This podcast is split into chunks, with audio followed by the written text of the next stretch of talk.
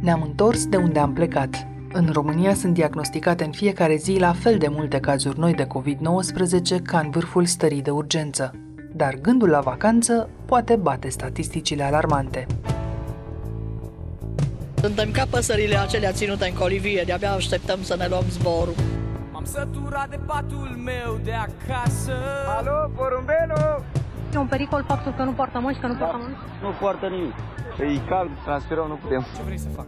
Ce pot să fac? Nu, mai, nu mai pot Aceleași haine zac tăcut pe masă Și în timp ce numărul celor infectați cu COVID-19 depășește zilnic 300 de oameni, pe litoral turiștii parcă au uitat de pandemie. În stațiunea Mamaia, oamenii au încins o horă chiar pe promenadă. După primul weekend aglomerat la mare și pe Valea Prahovei, guvernul a amânat redeschiderea restaurantelor și amenință cu închiderea pe proprietarii de terase și de hoteluri care nu respectă regulile. Nici vacanțele plătite deja nu sunt cu mult mai sigure. Românii care au un plan să plece totuși cu mașina în vacanță în Grecia trebuie să știe că începând de astăzi autoritățile elene vor permite accesul din Bulgaria spre Grecia printr-un singur punct de trecere a frontierei. Sezonul turistic s-a redeschis oficial de o lună, dar singura certitudine rămâne deocamdată incertitudinea. Încercăm să înțelegem cum se caută o vacanță în siguranță și dacă s-a schimbat în vreun fel turismul românesc în pandemie, într-o discuție cu Răzvan Pascu, consultant în marketing turistic și călător profesionist. Eu sunt Anca Simina, iar vacanța în pandemie e azi On The Record, un podcast recorder în care știrea primește o explicație.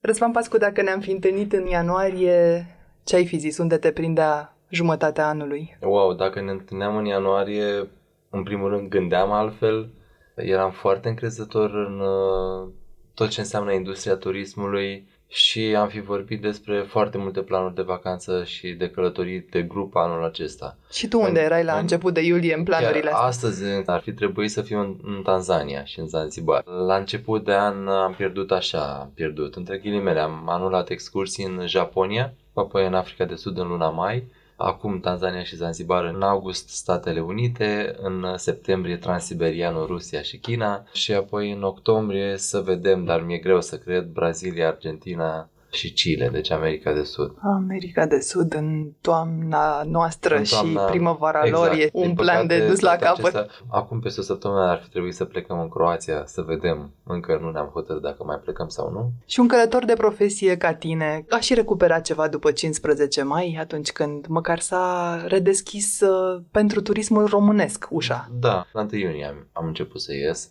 și am fost uh, pe Valea Doftanei, am fost în Secuime, am fost în uh, Delta Dunării și în câteva locuri pe lângă București. Am fiecare weekend am plecat pe undeva, chiar și acum, uh, weekendul acesta o să plec din nou în uh, zona Secuimii, la casele prințului Charles și ale contelui Calnochi. Ți s-a părut mai degrabă că oamenii sunt, uh, eu știu, timorați de ce se întâmplă sau dezinvolți de-a dreptul și aproape că nici nu mai contează că nu avem, de pildă, o clasificare a hotelurilor după curățenia de acolo. Poate mi s-a părut mie ciudat pentru că am fost uh, două luni am stat în casă. Aproape n-am ieșit deloc. Și după această perioadă, care a- chiar a fost cu restricții pentru mine, când uh, am plecat într-o vacanță, cumva a fost ca o eliberare și am simțit pe oamenii de acolo mult mai relaxați decât m-aș fi așteptat eu.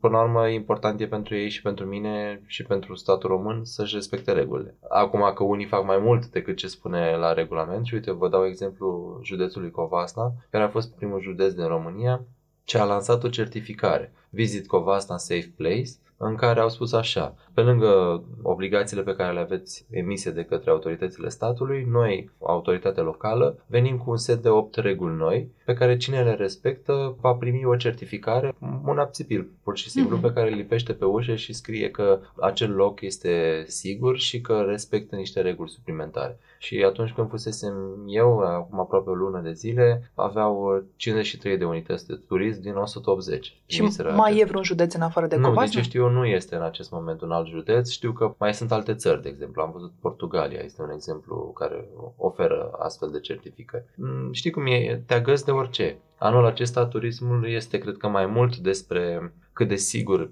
pare locul sau este locul în care ne cazăm și mai puțin poate de cât de frumoasă e priveliștea sau cât de bine arată camera. Dacă acum o lună am fi avut discuția asta, ne-am fi spus sigur în hotelurile care nu respectă normele sanitare nu va fi nimeni, sigur în stațiunile mici de la Marea Neagră în care nu ne ducem pentru că e curat luna, ci pentru că ne place atmosfera, sigur nu va fi nimeni, uite că e tixit de Da, oameni. Eu cred că problemele mari nu sunt în hoteluri, cred că problemele mari sunt în restaurante. La Sinaia am fost într-un restaurant în care efectiv creaseră niște culoare. Ca să merg la toaletă trebuia să ies din restaurant și apoi să intru din nou și iar să mă dezinfectez pe mâini, nu mă lăsau să intru altfel. Toți ospătarii purtau măști, dezinfectau mesele de fiecare dată când se ridica cineva și pleca. Când intrai, erai obligat să te dezinfectezi, să lași datele de contact, inclusiv adresa de e-mail și numărul de telefon și așa mai departe. Am văzut și asta. Așa cum uh, în alte locuri am văzut că mă primesc cu brațele deschise și dacă aș fi vrut să stau înăuntru, aș fi putut să stau și înăuntru. Ba chiar am încurcat un șef de sală rugându-l să-mi spună unde e punctul în care trebuie să-mi las datele personale. Și mi-a zis, mergeți la masă că vă întreabă chelnerul mai târziu. Da, da. Ceea din ce nu s-a păcate, întâmplat. Deci, deci eu cred că acolo sunt marile probleme. Pur și simplu trebuie mers la țintă și nu cred că trebuie să mai aștepte prea mult, ci pur și simplu să înceapă o serie de controle. Pentru toți e greu să purtăm masca, de exemplu, dar cu toții trebuie să înțelegem că este o perioadă aparte, nu ne pune cineva botniță. Eu merg în fiecare an în Japonia și stau câte o lună. Și am învățat foarte multe de la poporul ăla. Oamenii ăia poartă măști de zeci de ani în multe țări din Asia. Merg cu grupuri de turiști acolo. Și prima întrebare a turiștilor mei în fiecare an, fără excepție, era Răzvan, dar de ce poartă toți japonezii măști? Erau uimiți. Și atunci încercam să le explic. Principalul motiv pentru japonezi era de fapt dacă cumva ei sunt răciți să nu transmită mai departe. Pentru că în Japonia totul este despre celălalt și mai puțin despre tine. Al doilea motiv era, ok, să nu mă îmbolnăvesc eu, pentru că sunt și locuri foarte aglomerate. Al treilea motiv este legat de o alergie la polen pe care populația din Japonia o are după al doilea război mondial, când uh, japonezii au fost înfrânți, un uh, general american a decis să planteze un anumit tip de copac uh, pe mare parte din suprafața Japoniei și se pare că acest copac creează acum foarte multe probleme de alergie japonezilor, cel puțin în perioada primăverii. Dar cumva principalul criteriu acolo era legat întotdeauna de celălalt. Dar uh, cred că e un proces de durată. Cel Cum puțin la trecem noi. noi acum în discuția asta de la japonezul care își pune mască pentru că plantele îl uh, deranjează și nu le taie, nu o să distrugă spațiul verde Nu, pentru nici asta, de cum. la românul care s-a dus și a smuls bujorul de Am munte din văzut. Făgăraș. Acum știți cum e, cred că excepții sunt în uh, fiecare țară, în fiecare loc din lume. Nu, nu am întâlnit o țară perfectă, dar uh, aici cred că e o problemă inclusiv a statului care nu este capabil de atâta timp să transmită autoritate. Hai să ne întoarcem pe Da. tărâmul plajelor aglomerate de pe litoralul românesc. E semn că s-a relansat turismul cu lecțiile învățate după pandemie sau e semn că oamenii nu mai pot, nu mai au răbdare și abia așteaptă să ajungă într-o vacanță, indiferent de riscuri? Ambele, nu cred că este chiar indiferent de riscuri. Sunt mulți care totuși chiar respectă și pentru care nu este indiferent de riscuri. Noi ce vedem la televizor, că sunt plajele aglomerate, hotelurile aglomerate, dacă vorbești cu hotelierii și am vorbit cu foarte mulți proprietari de hoteluri, îmi spun că în această perioadă doar weekendurile sunt ocupate, adică în timpul săptămânii e clar că poți găsi camere în multe locuri și turismul nu este la nivelul de anul trecut. Mai ales de Rusalii, au fost pe litoral foarte mulți oameni din turism care au promovat faptul că este puhoi de lume pe litoral. Și la un moment dat au dat niște cifre. Vorbeau de Rusalii cam de 15.000 de turiști. Hai să vedem. Deci prezentau cei 15.000 de turiști de anul acesta ca fiind un mare succes. Dacă o să, o să vă uitați pe articole de anul trecut, o să vedeți că vorbeau de Rusalii de 150.000 de turiști. Într-adevăr, peste 15.000 de turiști pe litoral în mini-vacanța de Rusalii. Da. Și dacă dăm 2019... Căutați 2019 și o să vedeți 150.000 de turiști. Record absolut pe litoral în mini-vacanța de Rusalii, peste 140.000 de turiști au petrecut la malul mării weekendul prelungit. Plajele au fost mai aglomerate decât în vârf de sezon estival. Iar în Și toiul foarte distrat- puțină lume a făcut această căutare. Ce spun Și- atunci hotelierii, de fapt, și de Realitatea este că, ok, a fost bine de Rusalii, a fost mai bine decât s-au așteptat ei, dar e foarte mare diferența față de anul trecut. Eu știu că din punct de vedere marketing turistic dă bine să promovezi că tot sezonul este un mare succes și că asta îi va convinge și pe alții să iasă din case și așa mai departe. Hai să vedem ce se întâmplă de fapt în iulie și august. În momentul acesta eu nu văd că industria și-a revenit.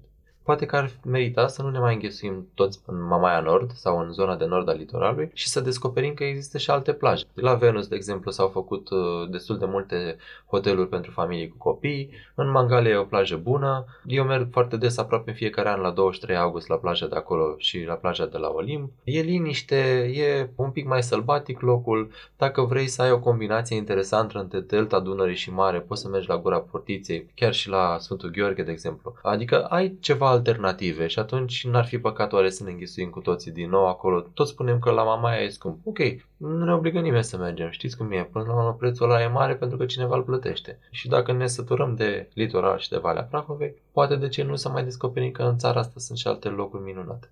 Și dacă tot ai amintit de anul trecut și ai făcut comparația asta și dacă tot vorbești de litoral acum, nu pot să nu mă gândesc la faptul că anul trecut, practic, a fost o explozie a prețurilor din cauza sau datorită, depinde cum privim lucrurile, voucherelor de vacanță plătite de stat. Practic s-a umplut de bugetar litoralul pentru că statul finanța în mare parte aceste vacanțe și oamenii nu se mai uitau cât le cere hotelierul. Corect. Hotelierul, pe de altă parte, pentru că avea nevoie să intre bani și banii nu intrau decât la un moment dat, mărea prețul ca măcar să iasă Exact ceva din așa toată s-a această întâmplat. afacere. Din acest compromis au crescut artificial prețurile, fără ca serviciile să se fi îmbunătățite în vreun fel. Exact. Anul acesta cresc iarăși prețurile pentru că cineva a pierdut o lună din uh, acest sezon estival. La ce să ne mai așteptăm în august? La prețuri și mai mari, la turism, eu știu, la negru, din această cauză? Putem să ne așteptăm și la asta, dar aș zice că trebuie să fii super inconștient să faci turism la negru în România în perioada asta. De ce? Pentru că ai toate facilitățile oferite de stat, nici nu prea mai ai ce să mai ceri facilități fiscale. Problema este că sunt și foarte mulți oameni de afaceri care se așteaptă să scoată investiția foarte rapid. Și N-aș spune că anul acesta vor crește prețurile, doar din inconștient să fii să crești prețurile, pentru că e o lege simplă a economiei pe care o aveți în clasa 11 Dacă oferta este aceeași și cererea scade, prin urmare prețurile scad și ele. Și mă uit la ce se întâmplă, de exemplu, cu biletele de avion. În ultima lună au scăzut cu 16% și uh, am văzut oferte și cu 6 euro. În Asia, care practic e cam cu 2-3 luni înaintea noastră din punct de vedere epidemiologic, la fel s-a întâmplat. Pentru că în această criză problema principală nu este să mai faci sau nu profit, ci să supraviețuiești. Și de aceea mă aștept să apară foarte multe sau mai multe oferte de la mine decât în anii trecuți. Inclusiv în România? Da, se va întâmpla asta. Deja vedem pe Facebook în special, sunt foarte multe oferte care apar marțea, miercurea pentru sfârșit de săptămână. Văd că hotelul nu e ocupat și atunci sunt dispuși să lase din, din profit numai să închirieze camerele. Nu spun că ceea ce postează unii și arată în social media prețuri de 900 de euro, 1000 de euro pe noapte nu există, dar cred că trebuie tratate ca excepții și singurul lucru pe care îl putem face care să conteze cu adevărat este să nu ne ducem. Hai să evităm locul ăla de cazare și le spunem și altora să nu se ducă și credeți-mă că omul ăla se va schimba. Putem deja desena niște tipologii din tot ce am vorbit până acum, uh, dat fiind că totuși comportamentul turistului s-a schimbat anul ăsta într-o vacanță atipică. Avem turistul nerăbdător care pleacă de săptămâna asta, dacă nu cumva a plecat deja, fie prin țară, fie prin străinătate. Avem turistul precaut care încă mai cântărește, ba prețurile nu sună foarte bine, ba condițiile nu sunt chiar cele așteptate. Avem, cred, și turistul resemnat care a spus lasă, lasă pe la anul vacanță vacanța, că anul Da. ăsta e destul de complicat. Apropo de cel nerăbdător, există oameni care sunt nerăbdători, dar fără a fi inconștienți. Au început să facă rezervări pentru Revelion, au început să facă rezervări pentru anul viitor, sau dacă își rezervă o vacanță pentru plajă, pentru la vară și o rezervă la sfârșitul verii. Nu că virusul va dispărea, dar nu cred să mai fie vreo problemă legată de restricții de circulație. Văd că agențiile de turism în continuare trimit foarte mulți turiști și în Turcia, și în Bulgaria, și în Grecia. În Turcia va fi complicat anul acesta, cel puțin până pe 18 iulie clar nu se va putea zbura. Cel mai sigur e să ai o vacanță în Turcia măcar de la 1 august încolo. Dar Bulgaria și Grecia nu depind. Nu, la Bulgaria și Grecia nu n-aș vedea probleme. Pe Grecia clar n-aș vedea probleme. Cam 20% din PIB le vine din turism și cred că ar trebui să fie lucrurile foarte grave în România ca să nu ne mai primească. Și încă o situație care nu seamănă deloc cu asigurările pe care ni le oferea Ministerul Turismului din Grecia. La aeroportul Heraklion din Creta au fost testate toate persoanele care au venit din România În Bulgaria nici acolo n-aș vedea probleme, numai că există această incertitudine referitoare la ce se întâmplă atunci când te întorci din Bulgaria. A crescut un pic numărul de cazuri acolo și unii dintre români se tem că ar putea fi scoasă Bulgaria de pe lista verde și atunci să intre în izolare. Așadar, la ce să fie atenți cei care își fac acum planuri de vacanță în străinătate? Cel mai sigur, de la 15 iulie încolo, se va decide o liberalizare completă în Europa. Deci dacă ne planificăm să călătorim într-o destinație din uh, Uniunea Europeană, vara aceasta, cel puțin după 15 iulie încolo, nu văd să fie vreo problemă. Nu știu ce se va întâmpla însă cu țările din afara UE. Dacă nu ne facem planuri de vacanță pentru perioada imediat următoare, atunci cred că n-ar trebui să ne stresăm prea tare. Dar dacă ne facem planuri de vacanță pentru primele 15 zile din luna iulie, atunci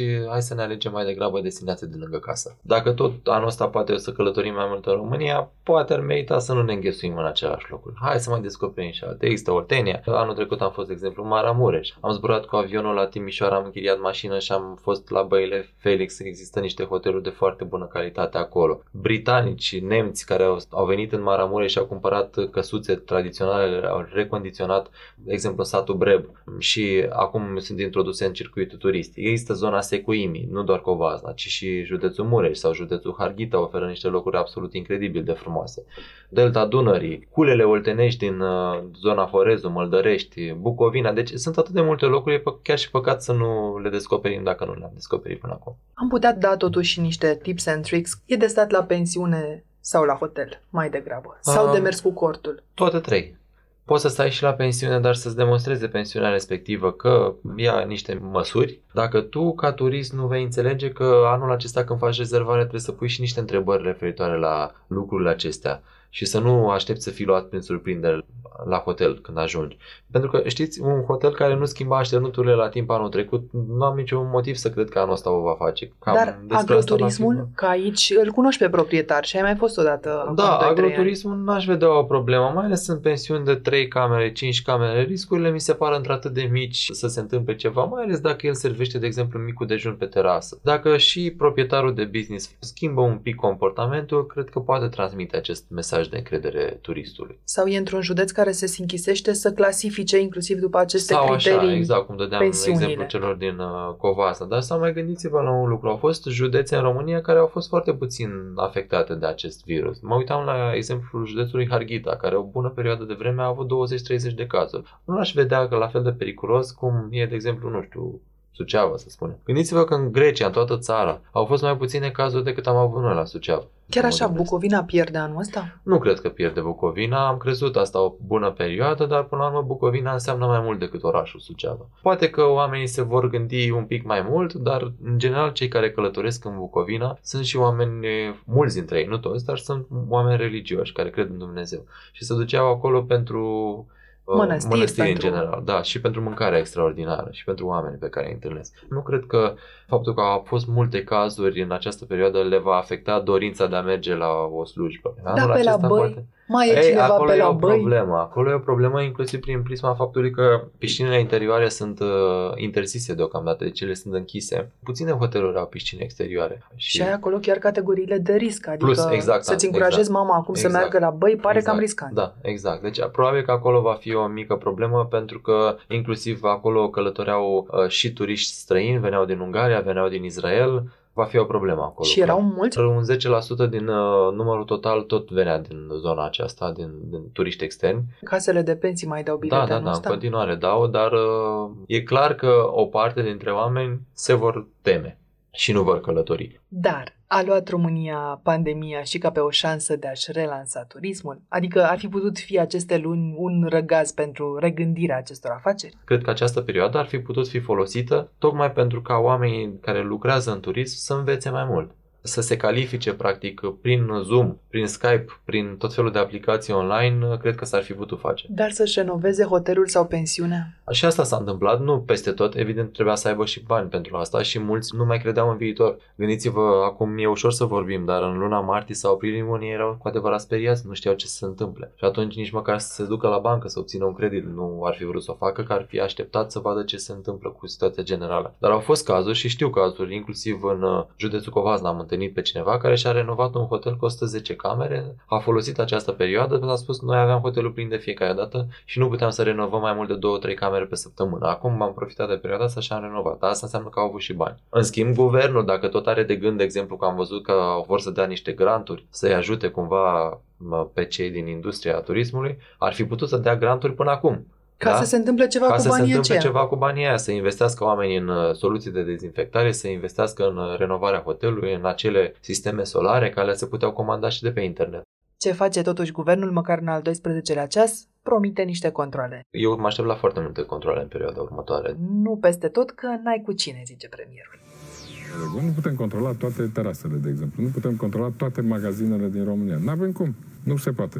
Și atunci e normal să cointeresezi pe toți actorii economici, actorii instituționali. În discursul politic e deja blamat turismul pentru explozia de cazuri, dacă pe bună dreptate sau nu Eu nu, vom că, vedea. nu cred că e pe bună dreptate. Sau, din nou, pot fi excepții. Problemele grave cred că sunt în uh, cluburile care nu respectă și ca, în care, gândiți-vă, se înghese 100 de oameni la bar, chiar dacă clubul ăla e pe plajă și e în aer liber. Plus că, din ce eu am auzit, sunt uh, cluburi care s-au deschis inclusiv în interior, ceea ce nu e ok.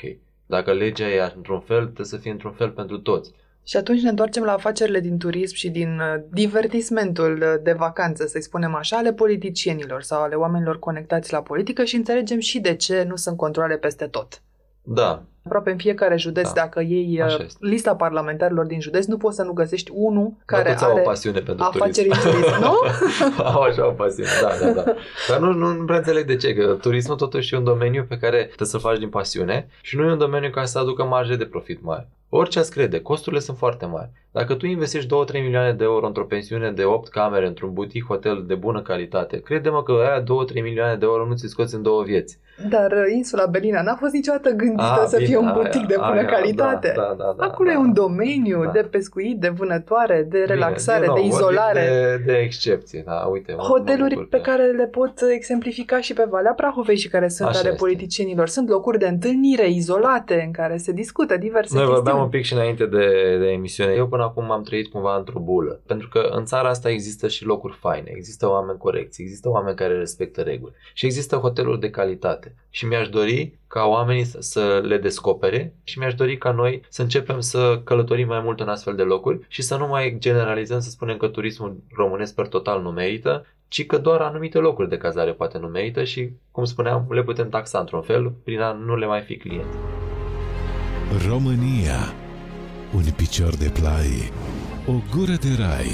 De la frunză la oaie, iată, ca brand de țară, tot la încredere ajungem. Tu ești un om foarte optimist și încrezător în ce poate turismul din România, dar, realist vorbind, inspiră azi România turistică încredere? Ah, Per general vorbind, nu inspiră încredere, dar dacă vorbim de cazuri particulare, da. Uite la proprietățile de la Micloșoara sau la cele de la Valea Zălanului ale prințului Charles. Sunt britanici, de exemplu, care veneau și plăteau 2000 de lire pe o săptămână de concediu. Ei veneau pentru experiențe. Foarte mulți dintre millennials și în general cei mai tineri, să zicem, până 40-50 de ani, vor merge pe tipul acesta de turism. Iar cei care oferă astfel de experiențe în turismul românesc, da, transmit încredere. Ceilalți, când vorbim de hoteluri comuniste nerenovate, care se așteaptă ca într-o vară să mai facă câteva sute de mii de euro și să la anul să nu mai investească nimic, atunci acela nu are ce să transmită. În concluzie, puterea e la mine cumva și dacă România n-a Chiar luat despre asta e pandemia vorba. asta ca pe o șansă de a-și relansa turismul, eu o pot lua ca pe o șansă de a lăsa să trăiască mai departe doar uh, patronul din turism care chiar îmi oferă ceva. Sigur, despre asta este vorba. Puterea este la client și el trebuie să înțeleagă lucrul acesta.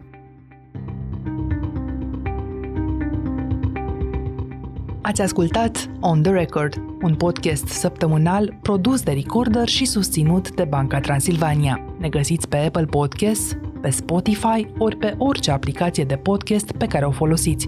Vă recomandăm să ascultați și podcastul BT Talks, disponibil pe bancatransilvania.ro podcast. Eu sunt Anca Simina, ne reauzim vineri.